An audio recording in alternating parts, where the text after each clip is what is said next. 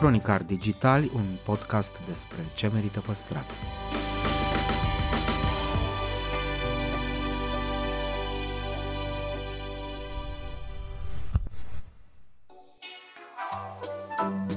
Podcastul Cronicar Digital promovează patrimoniul cultural în rândul tinerilor, scuturând de praf și prejudecăți interacțiunea cu istoria și cultura. Între Heritage și Cool, invitații, vedete, influencer și experți vorbesc despre propriile preocupări și pasiuni. Ne dezvăluie ce e important pentru ei și ar dori să transmită mai departe, care este relația lor cu patrimoniul românesc și ce înțeleg prin patrimoniu personal, pe chill și fan, ca între prieteni. Moderatorul podcastului este jurnalista de cursă lungă Diana Popescu.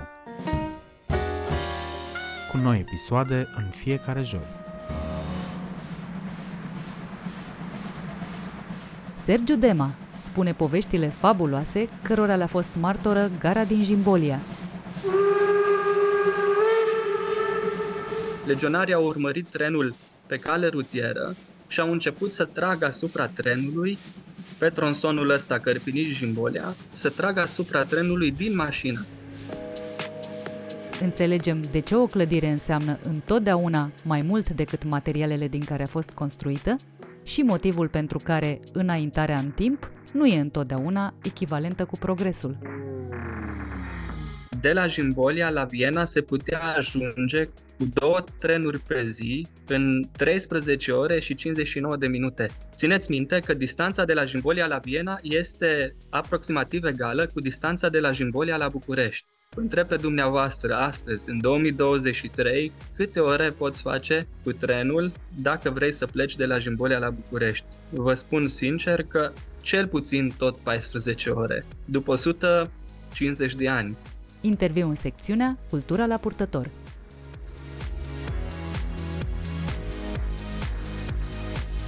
Domnule Sergiu Dema, bun venit la Cronicar Digital. Bună ziua și mă bucur pentru invitația pe care mi-ați lansat-o.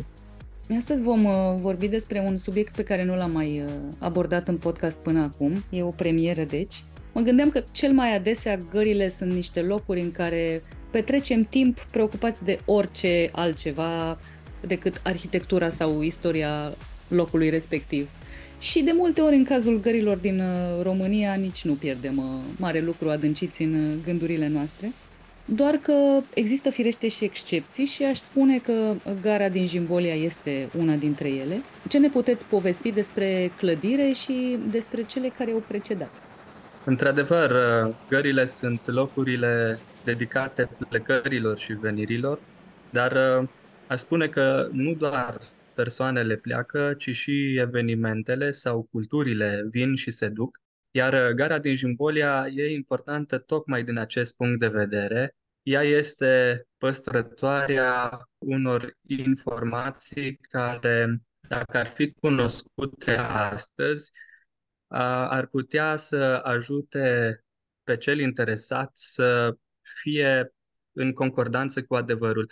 Vedeți, dumneavoastră, în contextul acesta, contextul de astăzi al războiului și al propagandei, poveștile care se leagă de gara din Jimbolia, dacă ar fi cunoscute de oameni, iar ajuta pe oameni să își deschidă larg ochii și să priceapă mecanismele care duc la fake news, de exemplu, sau uh, la alte acțiuni care ne pun traiul de zi cu zi într-o situație destul de dificilă aș fi vrut așa ca pentru o introducere să, să le povestim uh, celor care ne ascultă că uh, Jimbolia a ajuns la uh, clădirea actuală a gării după ce a mai trecut prin vreo trei faze, dacă nu mă înșel. Aceasta ar fi a patra construcție care să găzduiască stația de tren. Da, clădirea aceasta, pe lângă faptul că a înregistrat evenimente foarte importante, ca de exemplu fuga regelui Carol al II-lea din România sau uh, primirea reginei Elena întoarsă din exil după 10 ani de către regele Mihai I, despre care o să povestesc pe scurt. Ea reprezintă o entitate care, într-adevăr, a trecut prin mai multe administrații până să ajungă în, uh, în România sau sub administrația românească. Gara efectiv, stația de cale ferată, este din 1857, a fost dată în folosință în 15 noiembrie și face parte din calea ferată Timișoara-Seged, a doua cale ferată de pe actualul teritoriu al României, dar se poate zice prima cale ferată în adevăratul sens al cuvântului. Gândiți-vă că în 1862, deci la doar 5 uh, ani de la deschidere, de la Jimbolia la Viena se putea ajunge cu două trenuri pe zi în 13 ore și 59 de minute. Țineți minte că distanța de la Jimbolia la Viena este aproximativ egală cu distanța de la Jimbolia la București. Vă întreb pe dumneavoastră astăzi, în 2023, câte ore poți face cu trenul dacă vrei să pleci de la Jimbolia la București? Vă spun sincer că cel puțin tot 14 ore. După 150 de ani, iată. Clădirea despre care vom vorbi astăzi e din 1900 și uh, tocmai această schimbare permanentă de administrații Vedeți, noi spunem că oamenii sunt cei care migrează, dar în cazul acesta, Jimbolia a fost o localitate care a migrat din, dintr-o țară în alta.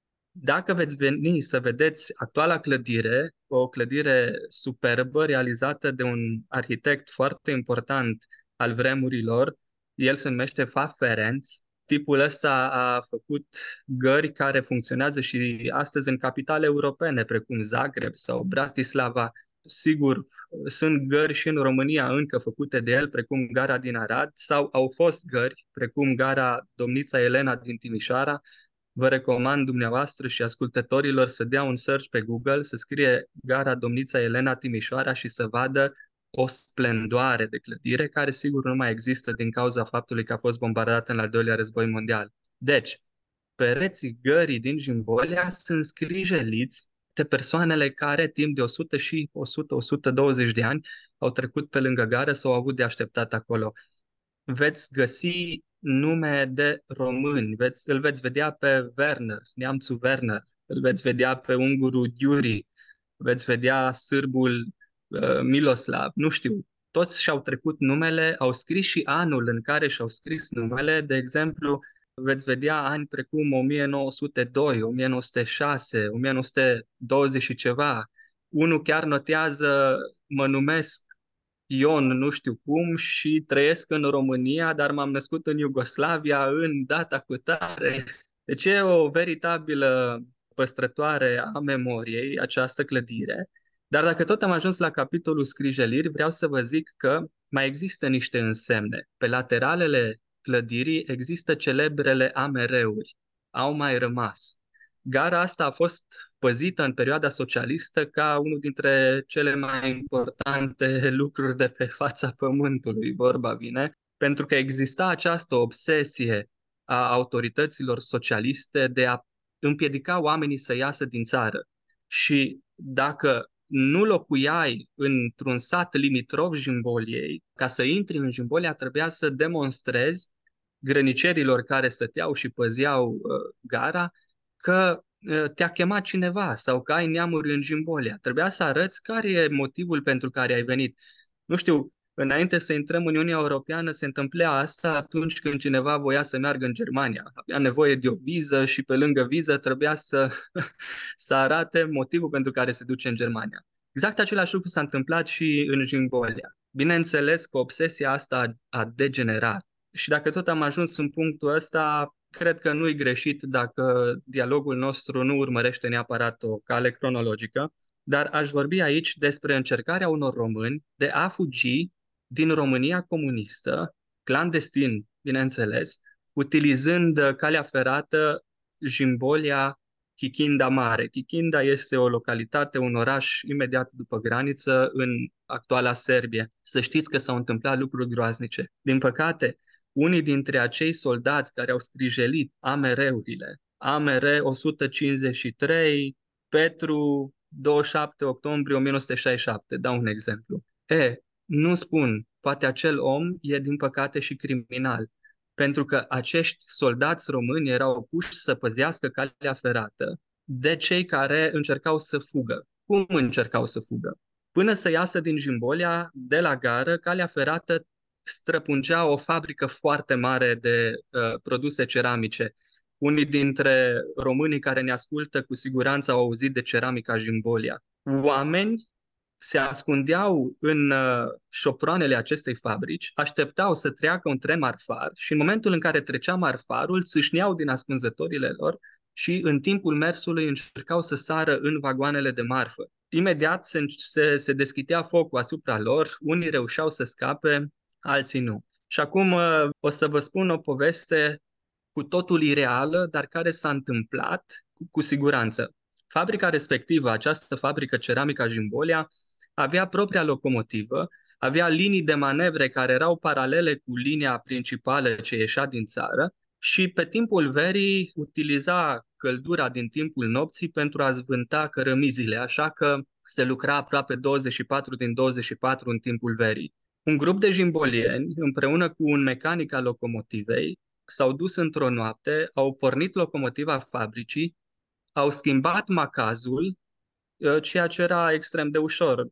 Macazul e un fel de buzdugan pe care îl arunci dintr-o parte în alta și gata, ai schimbat linia. Au schimbat macazul și au plecat cu locomotiva fabricii și au trecut granița în Iugoslavia în vremea respectivă. Știu că vi se pare ireal, dar acceptați următoarele argumente. Granița pe cale feroviară nu seamănă deloc cu cea pe cale rutieră. Nu există o gheretă în mijlocul câmpului să te oprească careva, nu, e un țăruș bătut acolo și gata, dacă l-ai trecut, l-ai trecut. Ei, oamenii ăștia au abandonat locomotiva, au cerut azil politic, Probabil că au stat o lună într-o închisoare sârbească pentru că așa era procedura și, din fericire pentru ei, statul sârb i-a lăsat să plece în Occident și nu i-a trimis în România. Povestea este foarte adevărată pentru că s-a întâmplat în familia mea. Bunicul meu era și el mecanic pe acea locomotivă, dar el nu știa nimic de ceea ce avea să se întâmple și a fost cercetat de securitate mult timp ulterior până și securitatea și-a dat seama că ar fi fugit și el dacă yeah. ar fi fost implicat. Deci uh, uh, acesta este unul dintre aspectele importante legate de gara din Jimbolia, cum fugeau românii și uh, câți români au murit. Chiar, în, chiar recent am avut, uh, recent, acum două săptămâni, a fost un jurnalist de la revista germană Der Spiegel la Jimbolia ca să se intereseze despre fuga românilor în străinătate, în mod clandestin pe aici, pe la Jimbolia. Acum aș întoarce puțin uh, firul discuției și m-aș duce înapoi în timp și aș vorbi despre un alt eveniment important, fuga regelui Carol al II-lea definitiv din România în luna septembrie 1940. Da, pentru că uh, gara din Jimbolia nu are legătură doar cu familia dumneavoastră, are legături chiar și cu familia regală a României. Exact, are multe legături cu familia regală a României. Voi puncta doar alte nume din familia regală ulterior. Deocamdată mă concentrez pe ce s-a întâmplat atunci în septembrie 1940. Imaginați-vă că Carol al II-lea voia să părăsească definitiv România, iar uh, legionarii aveau de gând să îl asasineze. Mă rog, unele voci spun că nu doreau să-l asasineze pe el, ci pe amanta lui, pe uh, Elena, Elena Lupes. Exact. Dar ce s-a întâmplat efectiv la Jimbolia? Trenul a trecut prin Timișoara fără să fie oprit a înaintat spre Jimbolia, localitatea de graniță, iar e un aspect pe care trebuie să, să vi-l spun, să fac o paranteză mică, între Jimbolia și uh, prima localitate, care se numește Cărpiniș, e o distanță de aproximativ 15 km, o distanță în care calea ferată merge paralel cu șoseaua și cele două sunt apropiate. Legionarii au urmărit trenul pe cale rutieră și au început să tragă asupra trenului pe tronsonul ăsta Cărpiniș-Jimbolea să tragă asupra trenului din mașină. Am citit ceva memorii ale lui Carol al II-lea care spune că într-adevăr a fost nevoit să se arunce pe burtă ca să nu fie nimerit de, de niciun glonț, dar ce avea de făcut șeful de gară? Șeful de gară din Jimbolea trebuia să ia o decizie, fie să oprească trenul și să-și facă treaba, fie să lase trenul să treacă prin Jimbolea fără să-l oprească. El știa că regele fuge din țară. Așadar se punea întrebarea care ar fi cea mai înțeleptă decizie, pentru că dacă l-ar fi oprit, atunci ar fi dat ocazia legionarilor să omoare pe cineva, poate chiar pe rege. Dacă l-ar fi lăsat să plece, ar fi riscat el să fie condamnat de regimul care urma regelui. Și omul a hotărât să lase să treacă trenul fără să-l oprească și să-și asume ce a urma să se întâmple, așa că, dacă îmi dați voie să folosesc expresia aceasta, trenul a trecut glonț prin gara din Jimbolia, proaspătul rege Mihai, vine tot la Jimbolia ca să își uh, aștepte mama, regina Elena, întoarsă dintr-un exil de aproape 10 ani, avem și fotografii, am, am, chiar am văzut uh, că există și imagini video cu momentul respectiv. Mă rog, referitor la, la familia regală sunt multe întâmplări. Regina Maria se întoarce din vizita celebră făcută în Statele Unite ale Americii de promovarea României și din Jimbolia așa se și exprimă regina de aici, din colțul țării, mă adresez românilor. Un mesaj absolut fabulos de o iubire pentru propriul popor, incredibil de, uh, de frumoasă. Și dacă tot suntem la capitolul, să zicem, lux și opulență, aș aminti de Orient Express, care a trecut decenii întregi prin Jimbolia și legat de trecerea trenului Orient Express se poate vorbi iarăși foarte mult. Mă grăbesc totuși și amintesc frugal despre principesa Marta Bibescu, care făcea naveta între București și Paris și care de fiecare dată când, se, când trecea prin Jimbolia observa pe peronul gării o tânără foarte frumoasă, îmbrăcată luxos, care era de fiecare dată prezentă. Aflând uh, Marta Vibescu că Orient Express stă vreo două ore în Jimbolia din cauza unei probleme, hotărăște să coboare din tren, să ia un fiac Ăsta era un fel de taxiu, trăsură, ceva de genul ăsta și să se plimbe prin Jimbolia întrebând cine e această tânără. Mă rog, de aici ea se pornește o adevărată epopee, spune eu, cu tot felul de informații din astea, de-a dreptul rupte din, din, din realitate pe care oamenii locului le, le spun cu privire la tânăra respectivă dar și alte, și alte povești tare ciudate, ca de exemplu, vame și uh, de la Jimbolia reușesc să găsească nu niște lingouri de aur în Orient Express, ci niște drugi de aur.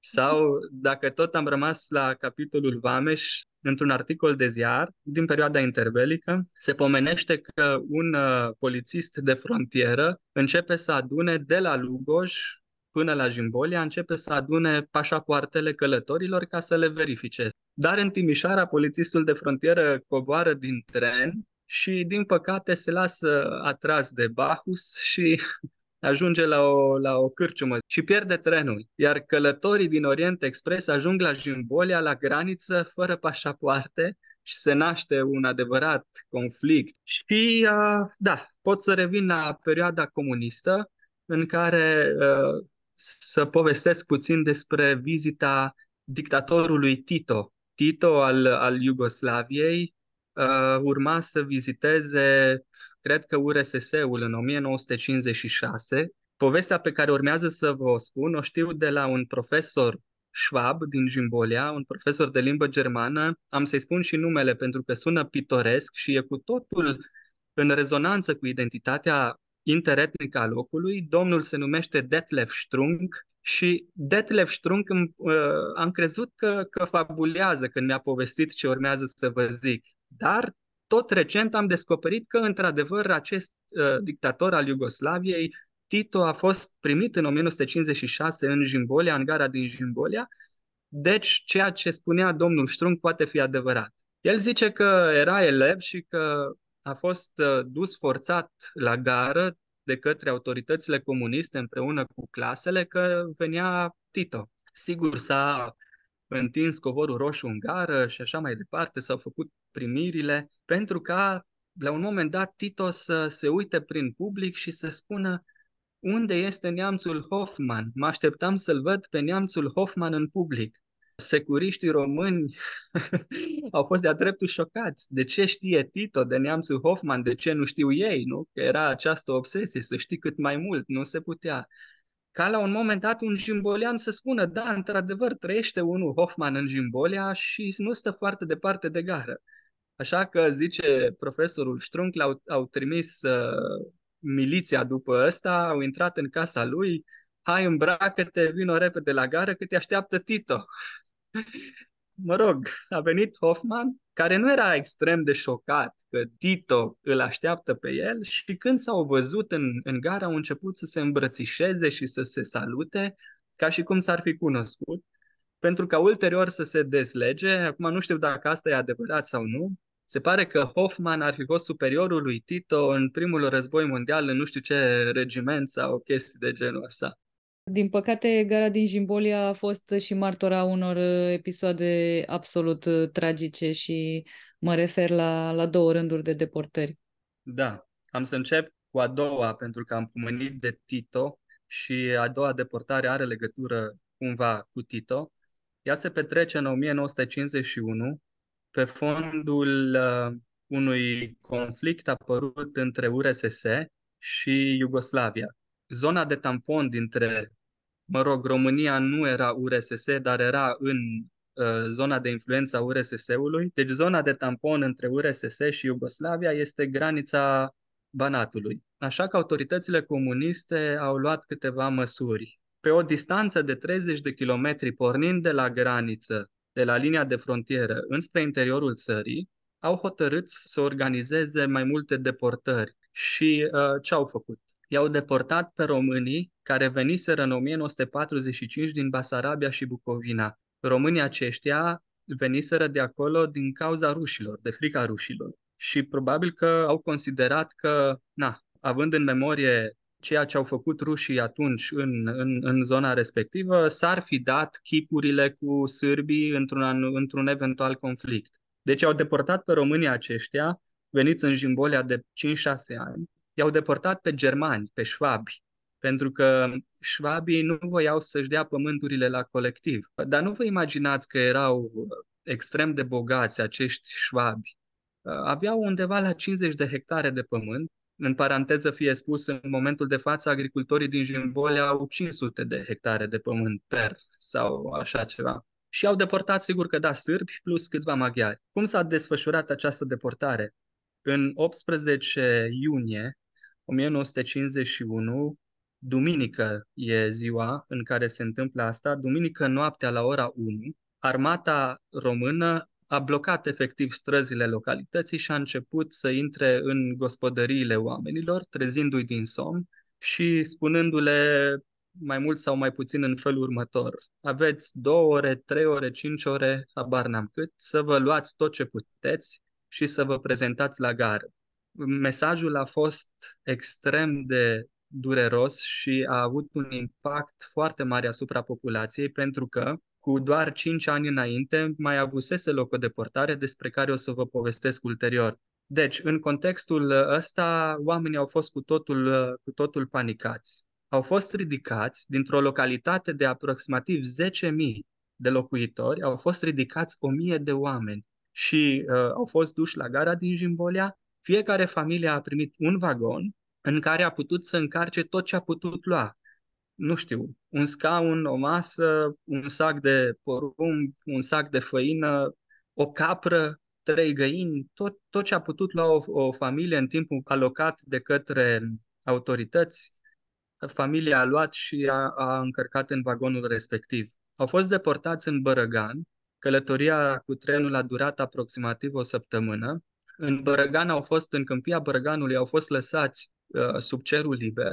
Unii povestesc că au fost nevoiți să bea apă din gaura lăsată de copita calului, de exemplu. Alții povestesc că au improvizat în primele nopți, nu, nu se poate spune că au improvizat o locuință, au pus dulapul pe care l-au adus în stânga, au pus masa în dreapta, deasupra au pus o pătură și asta a fost locuința lor timp de săptămâni întregi până când au început să-și sape bordeie în pământ, case din acelea jumătate în pământ, jumătate pe din afară, și au înființat sate. Unele sate există și în ziua de astăzi în câmpia Bărăganului, înființate de acești oameni deportați.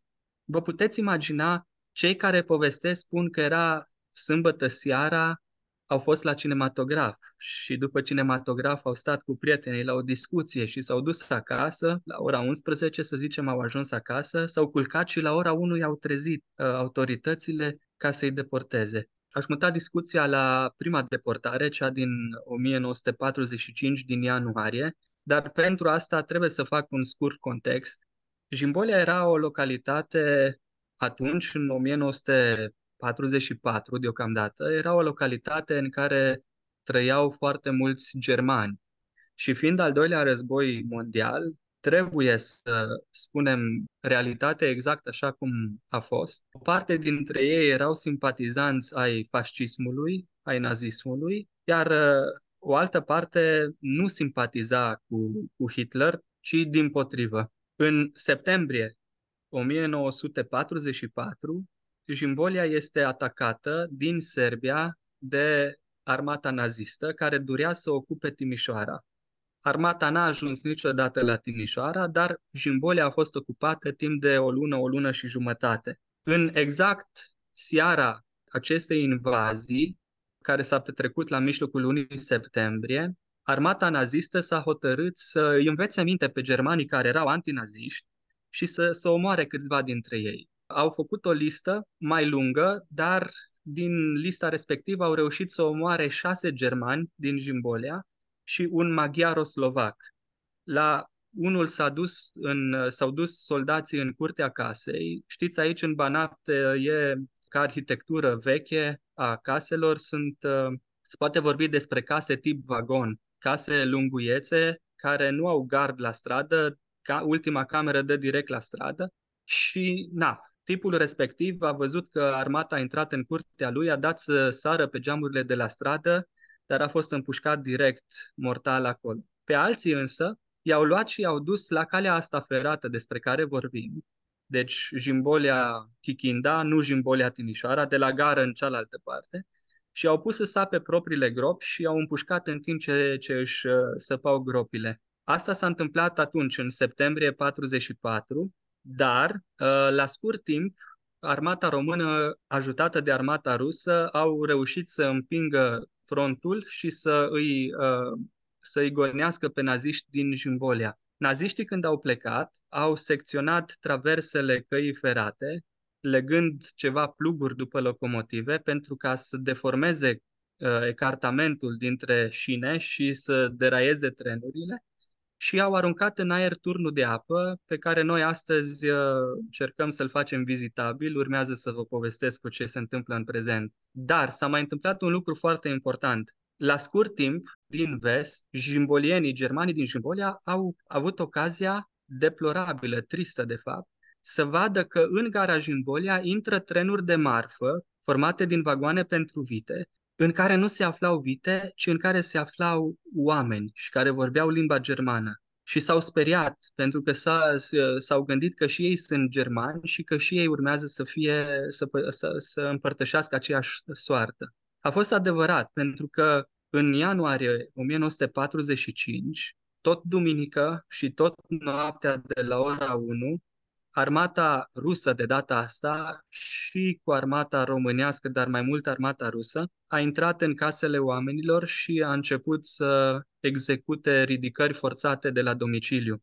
Voi intra într-un registru mai personal și voi uh, povesti din perspectiva unui domn Iosef Koch se numește acest domn, el uh, uh, mi-a povestit următoarele. Zice, era duminică dimineața, în timpul nopții la noi încă nu venise niciun soldat, dar nu aveam voie să ieșim din casă. Eram obișnuit să mergem la biserică, stăteam și ne uitam pe geam și vedeam cum vecinii noștri sunt scoși forțat din, uh, din uh, propriile case. Stăteam cu mama și cu bunicii în bucătărie iar la scurt timp auzim câinele cum latră în curte, moment în care ne-am dat seama că uh, se va întâmpla ceva groaznic. Au intrat soldații în casa noastră, s-au uitat direct la mama și au spus mamei, vino cu noi, ia-ți buletinul și vino cu noi.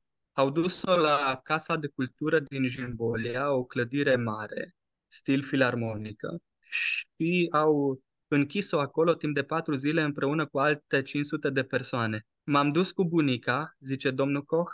Casa de cultură, clădirea era păzită de oameni înarmați, dar care după ce au văzut că avem o plasă cu mâncare și cu ceva haine, ne-au lăsat să intrăm în curtea clădirii, nu și înăuntru. Am uh, ajuns la o fereastră, a apărut mama la fereastră și am întins punga în care se aflau niște ciorap de lână și ceva mâncare. După patru zile, acești 500 de oameni au fost duși la gara din Jimbolia sub escortă și au fost încărcați, ăsta e cuvântul potrivit, încărcați, câte 30-40 de persoane în câte un vagon destinat vitelor, nu persoanelor. Indiferent de sex, femei, bărbați, nu conta, au fost uh, închiși în vagoanele respective și au fost ținuți pe un, un ger cumplit de minus 15 grade, minus 20 de grade, timp de 4 zile și 4 nopți în gara din Jimbolia. Imaginați-vă că în total garnitura aia feroviară conținea undeva la 1000 de persoane. Nu erau toate persoanele din Jimbolia, ci și din satele din, din jur. Și zice, de data asta m-am dus cu bunicul, am ajuns pe peronul gării, nu aveam voie să ne apropiem de tren, erau sute de persoane, membrii ai celorlaltor familii și am început să mă plimb. Trenul era foarte lung, avea peste 30 de vagoane. Am început să mă plimb stânga-dreapta cu bunicul și să stric pe mama. La un moment dat, zice, la o fereastră mică, vagoanele respective aveau niște ferestre foarte mici cu gratii, am văzut chipul mamei și am început să plâng. A fost pentru ultima dată când mi-am văzut mama în viață. Mama nu s-a mai întors niciodată acasă. După ce a plecat trenul, am căutat printre hârtiile care se aflau pe jos. Ce se întâmplă? Oamenii au avut la ei creioane și hârtii și au putut să scrie câte un mesaj. Și domnul Iosef Koch îmi povestește și mi-a și arătat, are încă acasă hârtia respectivă, pe care au găsit-o pe jos, în gara din Jimbolia, scrisă de mama lui, adresată către sora ei, deci către mătușa lui, și în care spunea ceva de genul ăsta, ă, nu știu unde, unde ne duc, dar te rog frumos, draga mea soră, ai grijă de băieții mei, de Iosef și de Peter, că domnul Koch avea și un frate, vezi că unul dintre ei e puțin bolnav, dacă nu se face bine în câteva zile, du la medic și acolo unde mă duc, dacă va fi posibil, te rog, trimitem romane în foileton. Deci, fragmente de romane. Vă dați seama, femeia a încercat să păstreze o legătură mentală, să cumva să nu ia rasna de la ceea ce urma să, să se întâmple. Un alt uh, jimbolian, Hans Jirkovski, îmi povestește că era copil, s-a dus și el acolo, mă rog, cu celelalte familii și ce făceau soldații ruși ca să facă probabil economie la, la mâncare, că au stat totuși oamenii patru zile acolo în gara din Jimbolia, lăsau pe unele familii să se apropie de uh, vagoane cu plase cu mâncare. Zice acest domn Hans Șirkovski, zice m-am apropiat, dar soldatul care păzea vagonul nu mi-a deschis ușa ca să pot să dau plasa cu mâncare. Așa că m-am băgat pe sub vagon și m-am dus la gaura de la toaletă, de la wc și am băgat mâna cu plasa cu mâncare prin gaura de la toaletă, pentru că asta nu v-am zis, dar vă zic acum, vagoanele acestea erau rudimentare, nu aveau nimic înăuntru. Adică toaleta era o gaură tăiată cu firizul în scândurile podelei, atâta tot, fără paravan, fără nimic. O gaură simplă ne putem doar imagina grozăviile care s-au petrecut atunci și putem uh, spera că astfel de episoade nu vor mai fi posibile în viitor. Aș vrea să ne, să ne întoarcem în zilele noastre și să-mi spuneți care este prezentul gării din Jimbolia și în ce fel încercați să o faceți atractivă pentru uh, oamenii de astăzi și în ce fel încercați să, să păstrați această istorie astfel încât să aibă acces la ea tinerii de azi, uh, oamenii de mâine, jimbolieni sau uh, din afara orașului? Ce se întâmplă cu gara da. asta? Păi, în momentul de față, nu mai poate fi vorba de Orient Express în niciun caz. Nu mai circulă niciun tren între Jimbolia și alte destinații decât între Jimbolia și Timișoara, ceea ce face ca gara în sine să-și piardă foarte mult din valoarea pe care a avut-o altă dată. Ea este sigur utilizată de CFR, dar și de Poliția de Frontieră în momentul de față, clădirea. În schimb, noi încercăm să atragem atenția nu doar asupra ei, ci și asupra poveștilor care se leagă de ea dar și asupra unui mic muzeu al căilor ferate, care se află la aproximativ 100 de metri de clădirea gării. Și în sensul acesta am uh, inițiat mai multe, mai multe proiecte. De exemplu, avem o colaborare cu Facultatea de Arhitectură și Urbanism din cadrul Universității Politehnica Timișoara, finanțată de ADR Vest, Agenția pentru Dezvoltare Regională Vest și tutelată, să zic așa, de Institutul Patrimoniului din Bavaria, o colaborare în urma căreia am reușit să facem o listă cu clădirile din Jimbolia sau construcțiile din Jimbolia care au valoare patrimonială. Și pornind din punctul ăsta, au început să apară multe alte linii cumva secundare. De exemplu, chiar în, în, în luna septembrie-octombrie se desfășoară un proiect de renovare a clădirilor Muzeului Căilor Ferate, în același timp de transformarea turnului de apă despre care v-am zis că a fost bombardat în uh, al doilea război mondial într-un turn care să fie vizitabil, adică oamenii să poată să se cațere în turn și să, să trăiască altfel istoria. Uh, avem o colaborare cu asociația Color the Village de aici din Banat de a uh, revopsi macaraua feroviară cu aburi care se află în patrimoniul muzeal, nu v-am spus asta, dar aici, la Jimbolia, se află o macara feroviară utilizată în al doilea război mondial de armata nazistă. E o, o macara care a făcut parte din arsenalul lui Hitler atunci când a atacat Europa. Noi încercăm să, să o vopsim pentru că, așa cum v-am spus la începutul acestui dialog, pentru noi este foarte important să ajutăm omul de astăzi să înțeleagă situația pe care o trăiește în prezent prin Ă, sau cunoscând evenimentele care s-au petrecut în, în trecut. Suntem cu totul dornici să pornim de la patrimoniu și să ajungem în cele din urmă la o armonizare, să zic așa, a omului de astăzi cu adevărul până la urmă. Pentru că dacă trăim în afara adevărului, riscăm să repetăm greșelile trecutului. Să nu credeți că propaganda care se petrece astăzi nu s-a petrecut altă dată. Ba da, noi avem la Jimbolia poveștile astea de, de, din jurul gării, dar avem, de exemplu, Muzeul Presei, care este singurul muzeu al presei din România și ziarele interbelice mustesc de aceeași propagandă pe care o vedem astăzi. Trebuie să cunoaștem trecutul pentru ca să nu repetăm greșelile de atunci și în felul acesta să avem un viitor mai bun. Eu cred că o vizită la Jimbolia ar, ar scoate la iveală uh, multe povești, multe clădiri, mult adevăr din acesta istoric pe care v-ați uh, încăpățânat să-l păstrați și uh, mi se pare o idee bună ca uh, măcar uh, ascultătorii noștri care locuiesc uh, aproape de orașul dumneavoastră să-și facă vreme pentru, nu știu, un uh, city break, un weekend, o expediție acolo, pentru că sunt convinsă că le-ați fi un uh, ghid entuziast și, uh, și foarte pregătit. Da, să știți că avem pregătite tururi tematice. Ele pot fi aflate de pe site-ul visitgimbolia.ro. Am pregătit și un site în care să ne prezentăm oferta cultural-turistică. Suntem deschiși și bucuroși să primim pe oricine este interesat. Eu vă mulțumesc tare mult pentru discuția asta și uh, vă urez succes. Eu vă mulțumesc și vă invit la Jimbolia când, dacă cumva aveți vreun drum, acum na, sigur, nu o să veniți probabil special pentru Jimbolia. Dacă aveți un drum la Timișoara, haideți și la Jimbolia pentru că aveți multe de făcut. De exemplu, noi avem aici șase muzee sau case memoriale care nu sunt de mari dimensiuni, dar uh, care necesită cel puțin două după amieze ca să fie vizitate așa cum trebuie. Sigur, cu, cu ghid, na, cu cineva acolo care să explice și e o experiență cu totul inedită, credeți-mă, chiar o experiență inedită. Sunt convinsă, sunt convinsă de asta. E, e de pus pe program, cine știe, cum se aliniază planetele, așa cum zicem noi astăzi și se arată o, o vizită acolo. Promit să dau da. seama.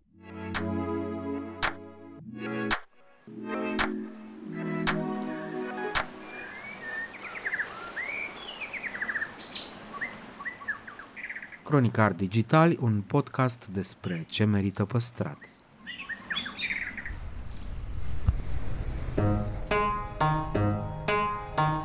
Ești pe o stradă uluitor de frumoasă, plină cu clădiri istorice în care visezi să locuiești sau măcar să mergi la job.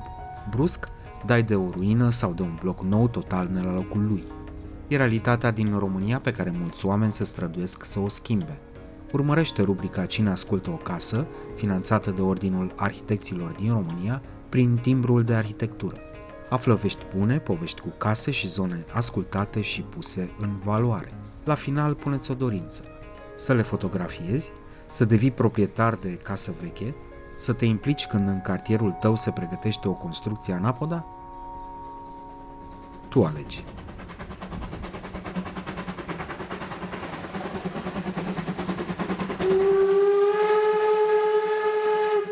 Arhitectul Toader Popescu aduce în prim plan complexa chestiune a patrimoniului feroviar.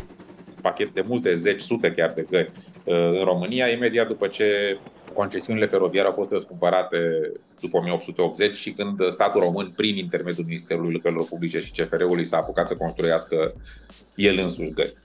Uh, și timp de vreo 20 de ani așa, asta a fost formula stilistică cea mai prizată, așa, zisul stil CFR, în care, din punctul meu de vedere, Gala Calafat este printre cele mai reușite exemple. Aflăm detalii despre diversitatea stilistică a gărilor din România și pășim pe vastul șantier care le include. O moștenire care, lăsată în voia sorții, ne poate costa mai mult decât restaurările propriu-zise. Deocamdată sunt mici. mici accid- un tren care mai deraiază pe nu știu unde, o locomotivă care și-a a pățit că nu știu ce s-a stricat și uh, mecanic a murit. Deocamdată sunt încă micuțe, dar uh, tare mie că în curând nu o să, din ce în ce mai mult nu o să mai fie atât de micuțe și s-ar putea ca la un moment dat problema asta să fie, nu s-ar putea, cu siguranță această problemă va fi mult mai greu de rezolvat pe măsură ce timpul trece și nu se face mai rău.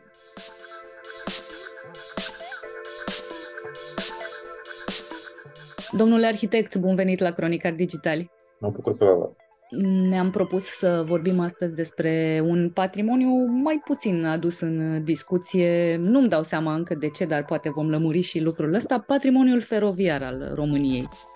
Și mă gândeam că suntem cumva predispuși, noi ca nație, mă gândesc că și altora li se întâmplă la fel, să ne entuziasmăm foarte tare atunci când mergem în vacanțe și vedem uh, lucruri frumoase în altă parte și să spunem, vai ce gară minunată este în cutare sau cutare metropolă, de ce nu am fi în stare să avem și noi uh, gările noastre superbe? Dar avem gările noastre superbe. Și despre ele aș vrea să vorbim astăzi, despre gările uh, importante și din punct de vedere arhitectural și din punct de vedere istoric, gări cu um, față frumoasă și cu povești. Ce ne-ați putea spune? Aveți o gară favorită în România? Da, am o gară favorită în România. Am mai multe, de fapt, cări care îmi plac în România. Ca de obicei, știți cum e, când, care, care e copilul tău preferat? da. Care e copilul preferat? Dar, mă rog, la, la o adică aș putea spune, vreau să, și o să încep imediat să zic care, care am preferată. Dar înainte de asta, doar așa ca un disclaimer, patrimoniul feroviar nu e chiar complet ignorat în România. Există o sumedenie de gări și de alte elemente de infrastructură feroviară, poduri și așa mai departe, care sunt monumente istorice, deci sunt clasate, figurează în lista monumentelor istorice. Uh, bun, sigur că ele se află în niște situații și stări de conservare foarte inegale. Adică unele sunt uh, bine mersi întreținute și în regulă, altele sunt într-o stare dezastroasă, chiar dacă sunt unele de lista monumentelor istorice și chiar dacă sunt multe dintre ele în domeniul public al statului, ceea ce iară e o, e o temă, adică dacă aceste lucruri pot fi, nu înțelese, că nici măcar înțelese nu pot fi, dar măcar pot fi așa, li se poate înțelege originea pentru diverse construcții sau uh, clădiri aflate în proprietate privată, pentru niște construcții care sunt ale statului român, lucrurile astea sunt mai greu de acceptat. Dar există și în spațiu public sau măcar în spațiul specialiștilor, să zicem, există discuții, dezbateri, e, o, e o temă. Patrimoniul feroviar alături de patrimoniul industrial în general e o temă. Așa, gara mea preferată. O să zic la, nu aș chiar la întâmplare, dar așa, prima care îmi vine în minte dintr-o un pachet de vreo 5 sau 10, gara din Halmeu. Halmeu este un uh, orășel mic, mic, mic, undeva nord-vestul României, pe lângă Carei. Deci pe la granița cu Ungaria-Ucraina pe acolo, care este o foarte, foarte frumoasă gare modernistă. Una dintre puținele gări moderniste, moderniste în sensul, cum să zic, istoria arhitecturii, așa, limbajul arhitectural al mișcării moderne pe care le avem în România. Avem o sumedenie de gări în stil național, avem o sumedenie de gări academiste, avem o sumedenie de gări, adică sunt pachete întregi de gări de diverse formule așa stilistice, morfologice, gări moderniste avem puține. Și dintre alea puține pe care le avem, asta, cu părerea mea, este printre cele mai, dacă nu cea mai reușită. Mulțumesc pentru pont, ca să spun așa. Recunosc, nu auzisem de gara din Halmeu. În general, când uh, cauți uh, cele mai frumoase gări din România, sunt uh, peste tot cam aceleași gări la care te-ai aștepta, cum sunt, firește, gara regală din Sinaia, cele din Iași, Arad, Piatra Neamț, Cluj-Napoca sau Curtea de Argeș, că, na, o capitală de demult, poate că își merita o, o gară pe măsură, dar sunt și gări poate la care nu ne-am, ne-am așteptat. Gara din uh, Râmnicu Sărat sau cea din Vatra Dornea sau gara din Băile Herculane, firește. Da, gara de Râmnicu Sărat ca și cea din Herculane sunt niște construcții absolut superbe. Dar ele sunt, să zicem, uh, mai ales aia din Herculane, dar chiar și aia din Râmnicu Sărat, sunt uh, în acele gări, să zicem, relativ cunoscute. Lumea le cam știe, sau măcar oamenii preocupați de acest subiect le cam știu, dar există multe altele și asta din Halmeu e un, doar un exemplu. Mai pot să mai dau încă 5 sau 10 similare de gări din uh, orașe mici, de gara din Calafat, de exemplu. Gara din Calafat este, din punctul meu de vedere, cea mai în general mă feresc de cuvântul frumoasă, dar aici nu m-aș feri. Cea mai frumoasă gară în uh, stil CFR pe care o avem în România, stilul CFR fiind o mișcare sau un pachet, a avut ca rezultat un, un pachet de multe zeci, sute chiar de gări uh, în România, imediat după ce concesiunile feroviare au fost răscumpărate după 1880 și când statul român, prin intermediul Ministerului Lucrărilor Publice și CFR-ului, s-a apucat să construiască el însuși gări. Uh, și timp de vreo 20 de ani așa, asta a fost formula stilistică cea mai prizată, așa, zisul stil CFR, în care, din punctul meu de vedere, Gala Calafat este printre cele mai reușite exemple. Care sunt uh, elementele recognoscibile ale acestui stil? După ce au plecat, uh, sau au fost dați afară, n-au plecat, uh, concesionarii străini din România, timp de câțiva ani, destul de puțin, vreo 5 așa, statul român, prin intermediul CFR, a adoptat formulele stilistice pe care le lăsaseră ei. Deci a oarecum a imitat uh, ceea ce făcuseră concesionarii cu niște ani înainte. Na, sunt niște, unele dintre exemple sunt foarte reușite, gara din Târgu Ocna, de exemplu, un exemplu foarte reușit în sensul ăsta, uh, și mai sunt câteva. Dar nu a existat o mare originalitate. De la un moment dat încolo, și acest moment este cam 1885, în interiorul direcțiilor de specialitate ale Ministerului Lucrărilor Publice și ale CFR, și asta încă, încă mie nu mi-e clar cum s-a întâmplat efectiv chestia asta, nu văd decât rezultatele, deși am cercetat la un moment dat fenomenul. Ele, la un moment dat s-a produs așa un viraj brusc către o, niște formule stilistice foarte erudite cu arhitectura, să zicem, de, aia de industrială de cărămidă, cu arhitectura militară a cazărmilor, de regulă clădiri cu volumetrii simple, deci fără brizuri complicate, fără decorații excesive, deci niște formule foarte sobre, de obicei mizând mult pe cărămida aparentă, asta fiind și CFR-ul de altfel avea propria lui fabrică de cărămidă la Ciurea, lângă Iași, pe care a folosit-o extensiv în sensul ăsta. Mai mari, mai mici, de regulă în compoziții simetrice, simetrice de astea foarte așezate, destul de statice, unite de o, un, sau uniformizate așa la nivelul feței dinspre liniile ferate de o copertină lungă a peronului cu un corp uh, sau o, un tronson principal și după aia, în funcție de amploarea gării, două sau mai multe tronsoane secundare subordonate compozițional. Au existat niște foarte frumoase, în prima generație, că au fost vreo 4-5 generații de astfel de gări cu mici schimbări între ele. În prima dintre ele au existat uh, niște foarte frumoase și, cum să zic, chiar și originale, aș spune, realizări în stil CFR, din păcate nu se mai păstrează în momentul de față niciuna, că au fost puține la origine, au fost mai vreo patru în acea, în acea primă grupă. Una la Mărășești, care a fost distrusă aproape complet în timpul Primului Război Mondial, a fost una la Vaslui, a fost înlocuită. La Fetești și la Ciulnița mai sunt, sunt, sunt în continuare alea, alea inițiale, dar puternic re, refurbished, așa, până la, la Ciulnița până în anii 60 și la Fetești foarte recent, adică relativ recent, după 2000.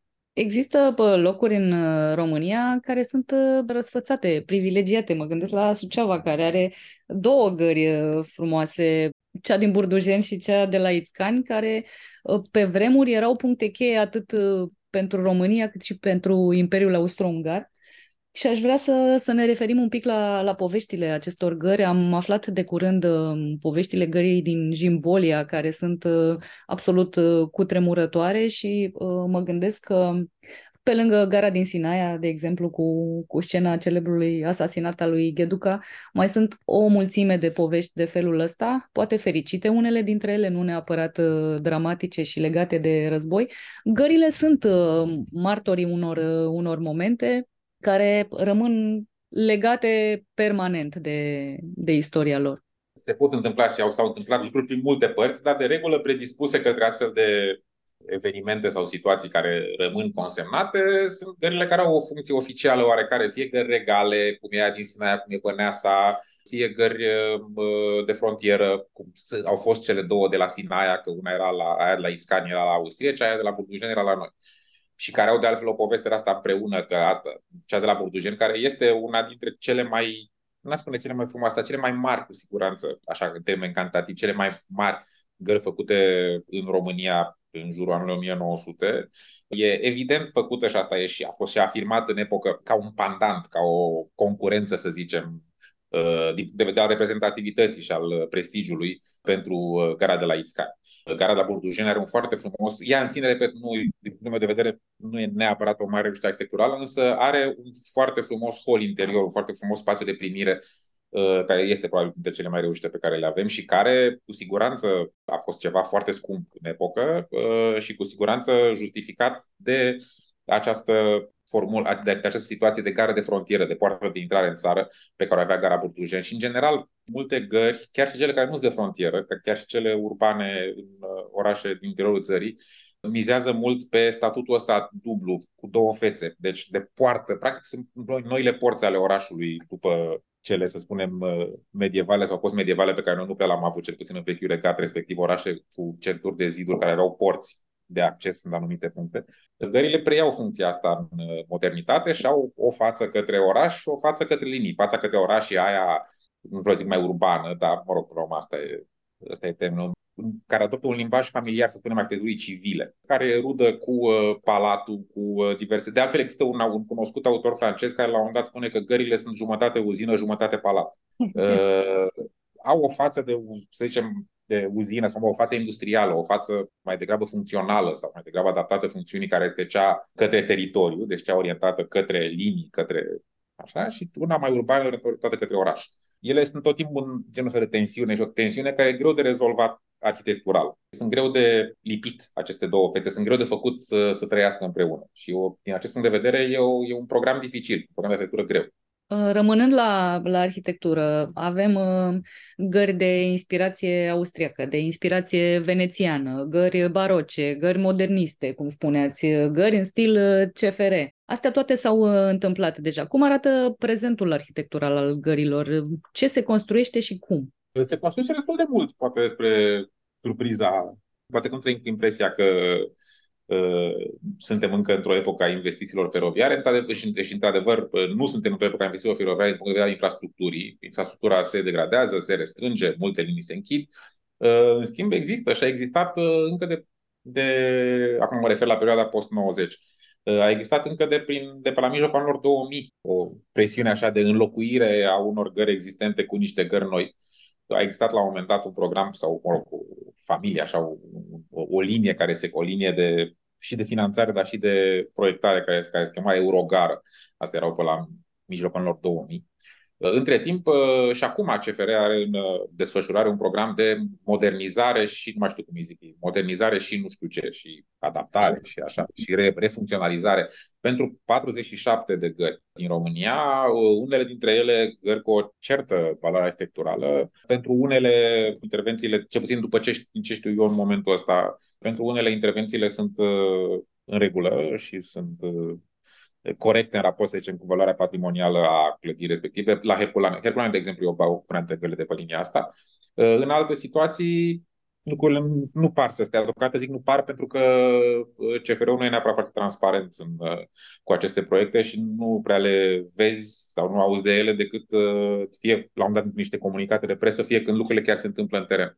Deci în alte situații lucrurile nu par să fie foarte fericite, dar mă rog, vom vedea. Sigur că multe dintre, dacă aș spune aproape toate, poate, din gările de final de secol XIX nu mai pot răspunde astăzi funcțional nevoilor uh, traficului feroviar. Pe de altă parte, soluția pe care administrația feroviară românească a, a adoptat-o aproape fără excepție după 1990, respectiv înlocuirea lor și nu uh, dublarea lor de niște gări noi, uh, așa cum există precedente, cum să spun, chiar în România, în perioada, să zicem, antebelică sau interbelică de gări uh, deja existente, care sunt nu neapărat înlocuite, cât dublate de niște gări noi. Carabăneasa e un astfel de exemplu. Garabăneasa asta regală modernistă al lui lui Marco e de anii 30, dar Garabăneasa inițială și care există în continuare, o care de 1890-1900. Și în felul ăsta, după 1990, în România s-au pierdut multe gări, uh, nu știu dacă multe, dar oricum, suficient de multe încât să fie deranjant, de gări uh, remarcabile. Gara din Focșani, un astfel de exemplu, care a fost demolată în 2003, așa, complet uh, inutil. Nu inutil în sensul că era funcțională, ci inutil pentru că se putea rezolva problema altfel.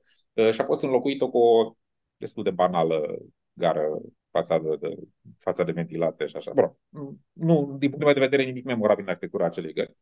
Uh, în Pitești s-a întâmplat chestia asta. În Pitești era ultima, la un, s-a întâmplat tot așa, cu vreo 15 ani, după știința mea, ultima gară care mai exista din gările originare ale concesiunii Strusberg. Deci ale acelei concesiuni care cu mare scandal, poate că știți, în epocă, care era să ducă și la abdicarea regelui la un moment dat, al lui Carol I, concesiune care a avut ca rezultat finalmente principala linie pe direcția nord-sud în Moldova și est-vest în uh, Muntenia și Oltenia, care a constituit un fel coloana vertebrală a rețelei feroviare românești. Și mai era o singură gară semnificativă din acele gări inițiale, care era așa din Pitești și care s-a demolat tot așa, fără mari discuții. Repet, fără ca ea să fie, să mai fie într-un fel adaptată, dar nu s-a luat niciun fel în considerare păstrarea ei uh, și extinderea sau dublarea ei cu altă gară. Altfel, pentru că rețeaua nu se mai extinde, ci din potrivă, toate investițiile în infrastructură de stație la noi sunt investiții în stații existente, ceea ce în principiu e bine, dar multe dintre ele au rezultate oarecum uh, îndoielnice. Acum există,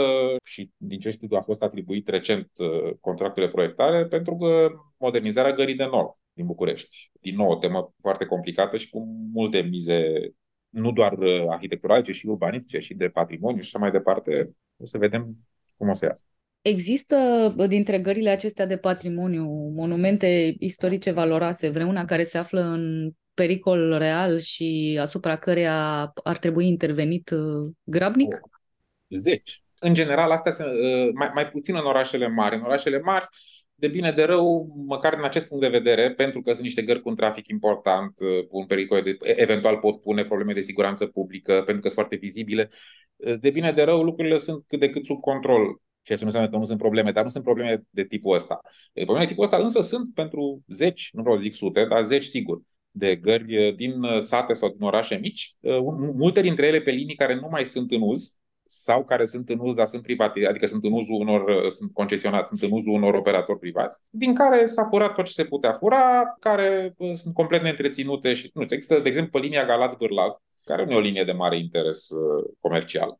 Uh, o suită întreagă de gări foarte reușite tot de până în anii 1890, care sunt toate în ruină. Unele dintre ele, gara din Frumușița, de exemplu, care este una dintre gările de pe asta, chiar este monument istoric, este singura clasată, nu dau seama de ce, pentru că toate sunt toate cam la fel, dar una dintre ele e sau rog, sunt de câteva tipuri, dar una, nu știu din ce motiv, nu mai contează acum, una dintre ele e clasată. E, asta care e clasată este într-o stare de precolaps, așa, nu mai are acoperiș, mai sunt trei pereți. E, și sunt, repet, zeci de astfel de situații, de regulă în orașe mici sau în sate. Soluție pentru situații de felul ăsta există, măcar în teorie? Uh, în teorie, sigur că există și există, a existat chiar și în practică, dar asta depinde, în primul rând, de, uh, dincolo, sigur, de discuții despre ce face sau nu face CFR-ul, de care este, să zicem, atitudinea față de patrimoniu. Asta, sigur că sunt discuții care trebuie avute, însă discuția fundamentală care trebuie avută este cea legată de vocația sau de viitorul traficului feroviar în general în România, care nu e foarte roz uh, și n-a fost foarte roz din 1990 încoace. În 1990 încoace uh, s-a investit extrem de puțin în infrastructură feroviară, uh, adică toată lumea se plânge că nu avem drumuri și nu avem autostrăzi. S-a investit de 10 de ori mai mult, nu știu, nu știu care e ordinul de mărime, dar oricum incomparabil mai mult în infrastructură rutieră decât în infrastructură feroviară. Ceea ce, sigur că nu putem zice că, că e prost să ai investit în aerutieră, e foarte bine că s-a investit. Pe de altă parte, e un moment în care realmente România riscă să nu să rămână fără infrastructură feroviară, nu să rămână fără, ci ca ea să, să rămână timp de niște decenii de acum, de acum încolo uh, o infrastructură de rangul 2. Ceea ce este o opțiune strategică din punctul meu de vedere, complet eronată. Transportul feroviar are multe avantaje în raport cu cel rutier, și avantaje de cost, dar și avantaje ecologice, avantaje de mediu de, să zicem, dezvoltare durabilă. E un mod de transport care poluează mult mai puțin decât cel uh, rutier, mai ales în măsura în care liniile sunt electrificate, care are un cost pe kilometru și pe tonă de mărfuri semnificativ mai mic. Asta, toate astea sunt valabile în măsura în care infrastructura aia este modernizată și este utilizată la capacitatea ei, ceea ce, repet, în România nu se întâmplă și la cum arată lucrurile, cel puțin în, și în bă, diversele linii de finanțare europene de care România mai beneficiază, cât o mai beneficia. Uh, și în prioritățile afirmate așa în spațiu public de decidenți. Din nou, nu pare că infrastructura feroviară e o prioritate. Uh, vedem din ce în ce mai des și că vom vedea și mai des Deocamdată sunt mici. Mici accidente. Un tren care mai deraiază pe nu știu unde, o locomotivă care nu știu a pățit, că nu știu ce s-a stricat și uh, mecanic a murit. Deocamdată sunt încă micuțe, dar tare mie că în curând, nu o să, din ce în ce mai mult, nu o să mai fie atât de micuțe și s-ar putea ca la un moment dat problema asta să fie, nu s-ar putea, cu siguranță această problemă va fi mult mai greu de rezolvat pe măsură ce timpul trece și nu se face mai rău. Și sigur că atunci, da, și gările și de patrimoniu și de nepatrimoniu sau investițiile în gări vor putea fi privite altfel. Am vorbit despre lucruri care nu se întâmplă, despre gări în pragul colapsului, uh, despre minusuri. Mi-ar plăcea să ne dați măcar un exemplu de caz fericit, de uh, restaurare, de reabilitare a unei uh, gări importante, ca să nu încheiem interviul așa într-un ton pesimist de tot mi-e destul de greu să o fac și asta nu, nu, nu vreau să, să se leagă de aici că aceste exemple nu există. E foarte posibil ca ele să existe, dar faptul că nu le știu, uh, eu fiind, zicem, o persoană destul de preocupată de acest subiect. Faptul că eu nu le știu, uh, sigur că poate să fie și problema mea și este și problema mea, dar uh, e cu siguranță și o problemă a lor. Deci, nu zic că ele nu există, însă mi-e greu să mă gândesc acum la un exemplu de bune practici pe care să-l dau. Da, acum, local, așa, uite, de exemplu, la Gara Băneasa din București, când ea a fost restaurată, s-a lucrat curățel, să zic, frumos, în regulă. Pe de altă parte, cu aceeași ocazie a modernizării liniei elea, s-a desfințat podul de peste DN1, podul din anii 30 de peste DN1 a fost, a fost înlocuit, care a fost, era la rândul lui un obiect foarte interesant, un pod art deco, un obiect de art, o, o lucrare de artă, cum zic inginerii feroviari și în general de infrastructură. De altfel, în paranteză fie spus și monument istoric. El a fost înlocuit. Deci, iată, chiar și în aceste situații care ar, ar, putea, ar fi putut deveni sau ar putea deveni exemple de bune practici, tot există câte un, un, un ceva care să te, să te facă să ai o reținere. În concluzie, nu avem șanse foarte mari să, nu știu, să se inaugureze un uh, traseu al gărilor, un circuit uh, în care turiștii să fie plimbați așa dintr-o gară în alta, măcar pe 200 de kilometri și să vadă la locul faptei uh, ce s-a întâmplat uh, acum 50, 100, 150 de ani mă gândesc că la, la ce uh, număr de gări avem și la ce densitate, așa cum spuneați mai, mai devreme, dacă aceste gări ar fi fost într-o stare rezonabilă, uh, ar fi putut deveni un obiectiv turistic nu doar în parte, ci și împreună. Da, se există în continuare, ce puțin la nivel local, așa un circuit național sau pe regiuni mari, într-adevăr, având în vedere uh, și pe de-o parte și starea infrastructurii și pe de altă parte uh, problemele ei, să zicem, sau, mă rog, situației complicate în al operatorilor, poate că sunt șanse mai mici, dar există, de exemplu, binecunoscuta linie Oravița-Anina, prima linie de altfel, de pe teri- nu, nu din România, că nu era România la momentul respectiv, ci de pe teritoriul actual al României, realmente spectaculoasă, o linie de, în, în regim montan, uh, cu uh, poduri, tunele, peisaje frumoase și care, din ce știu eu, sper să nu greșesc, în momentul ăsta deja de un an, doi, poate mai mult, cred că nu mai are trafic de călători pe ea, însă ar fi cu siguranță o linie pe care genul ăsta de interes ar putea fi stârnit, interes uh, turistic. Și mai sunt multe de astea, mai ales linii de importanță locală. Uh, s-au mai făcut pentru, pentru de astea, trasee de Mocăniță și prin Sibiu și prin Maramureș. Mai există în momentul ăsta încercări, unele dintre ele reușite, de activare turistică, dar uh, sunt uh, puține Orient Expressul ce mai face valuri din când în când. Cât o mai face și ăla, pentru că ce puțin în România gările prin care el ar trece sunt uh, nu neapărat în cea mai bună formulă în momentul ăsta. Dar sigur că e o, așa cum a fost și la origine, este și acum o situarea României pe una dintre ramurile Orient Expressului, că nici măcar nu e pe ramura principală, dar măcar pe o ramură secundară a Orient Expressului, e o oportunitate. Iată, suntem și noi uh, parte din uh, The Big Picture, nu neapărat uh, meritul nostru, meritul altora din alte vremuri. Ca de obicei, undeva mai pe la margine, dar suntem. Să sperăm că vom reuși mai mult decât să fim așa un punct de interes la colțul hărții. Și cine știe, prin nu știu ce aliniere a astrelor, liniilor, traseelor, gările din, din România să să capete și un viitor, nu numai un uh, trecut uh, interesant. Domnule arhitect, mulțumesc tare mult! Vă mulțumesc și eu! Mi-a făcut plăcere!